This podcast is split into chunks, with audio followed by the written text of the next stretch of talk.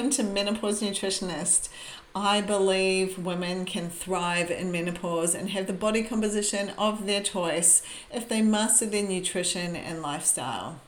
And today I'm going to talk to you a little bit about how I'm feeling a bit fluffy after my holiday and what I'm doing. But firstly, because we have the protein challenge starting this week, kicks off on Saturday. I just wanted to make sure that everyone knows we're doing it. It is free, so it will go for seven days. The first two days are just preparation. You'll get a meal plan, shopping list, recipes, you'll get a tracker, cheat sheets, and then Monday through Friday next week, we will be eating together. So I will teach you how much protein you need for yourself. Everyone is different. And then with the recipes together, we will help you hit your protein requirements for the day. So it's going to be amazing. Um, if you haven't already, please grab the link and sign up. I will have it here in the comment section. So grab it, sign up, make sure you get an email after you have signed up, and then you can join us, and it's going to be amazing.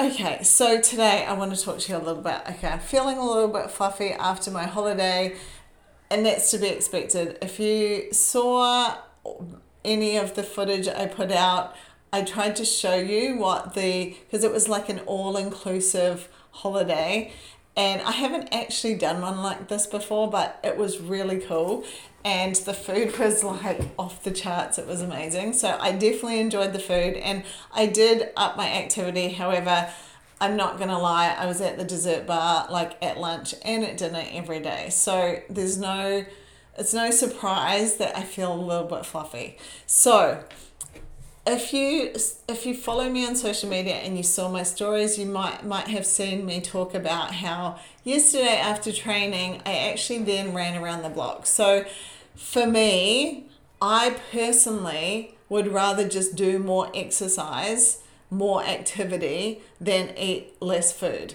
And that is because I actually love eating. I mean, obviously, I'm a nutritionist, so I work with food, but I actually enjoy cooking and eating.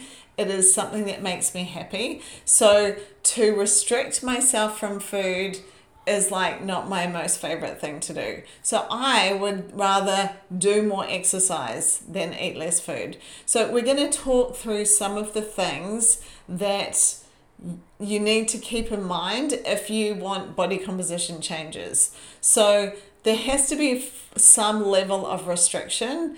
Now, obviously, instead of restricting my food, I am upping my exercise, which means, you know, like I'm I'm upping the activity level that I am more calories are going to be burnt rather than restricting my food allowance. So so that's one option is upping our activity. Now if you lean into all of the content I talk about hitting like basically all my clients we aim for 7,000 steps a day as a minimum. So like seven to ten thousand steps. The reason for that is it's just activity. It is a form of using calories. So we want to look at activity level. Now, the different forms of restriction are obviously calorie restriction and um, and so knowing how much calories you need to eat in a day and then being in a deficit, so there's a restriction there. I obviously use intermittent fasting as a form of restriction. Now, the reason I like intermittent fasting is because I would rather intermittent fast and then be able to have a decent sized meal when I do eat than have like a tiny serve like this and it does not make me feel satisfied. So I would rather intermittent fast, close the eating window, which is a form of restriction, and then when I get to eat, I have more flexibility with what, what I get to eat then. So that that personally for me helps me like feel more satisfied with what I get to eat. Now, when when we're just talking kind of about body composition, intermittent fasting gives us like lots of other health benefits as well, lots of other you know, keeping insulin low, um, hormone balancing, um, good gut health, gives your digestion a break. Like there's a lot of other really big benefits and positives for using intermittent fasting on your menopause journey because I kind of feel like most of you are, are on your menopause journey, my audiences. Um, so there's tons of really amazing positives for using intermittent fasting. Today we're just talking about kind of body composition goals, if you like. So that's one way, and that's something I obviously use. Intermittent fasting works great for me, and I like it because it gives me more flexibility with my food and how much I get to eat. I am a volume eater. I like to eat a lot of food. So, like today, for example, for lunch, I've got like Thai beef bowls for lunch.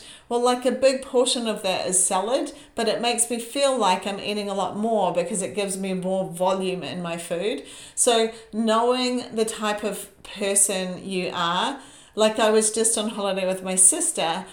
And my youngest sister, she doesn't actually eat very much. And actually, my youngest daughter is like this too, just doesn't really eat that much not that motivated by food. So that isn't so much of an issue for her. However, for me, vegetables are a really awesome tool to be able to give me way more volume and that makes me, me feel more satisfied because I feel like I'm eating a lot more and I feel full and more satisfied and then I don't feel hungry like an hour later.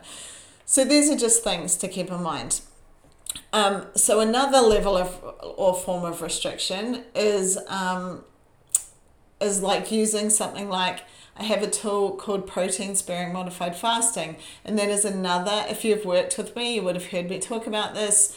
Um, that's another way, and that's basically just having a couple of days a week where you're hitting a smaller, um, just quite a small amount of calories, like only like 800 calories they're just coming from protein. So that's another way that you can do it.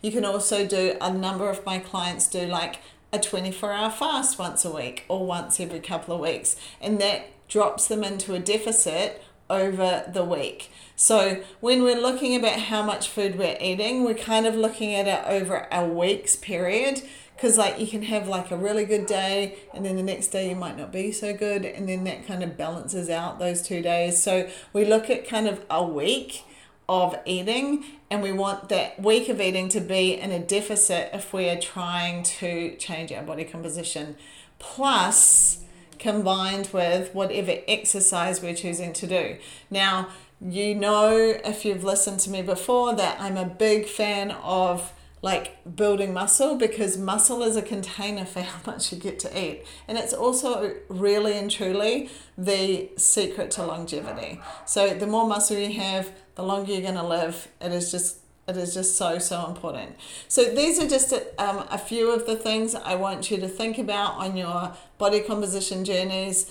Obviously, I am like all about prioritizing protein. This makes a huge difference in changing your body composition goals. So, if you haven't already signed up for the free protein challenge, jump in, sign up. The link will be here in the comments. That will allow you to learn the benefits of making sure you're hitting your protein requirements each day, it really does make a huge difference in your body composition goals.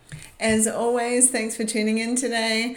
And I look forward to seeing you on the protein challenge. If you are happy enough to drop a five star rating or review, this is how other people can find this podcast, and that would be greatly appreciated. So, sending lots of love wherever you are in the world, and see you next time. you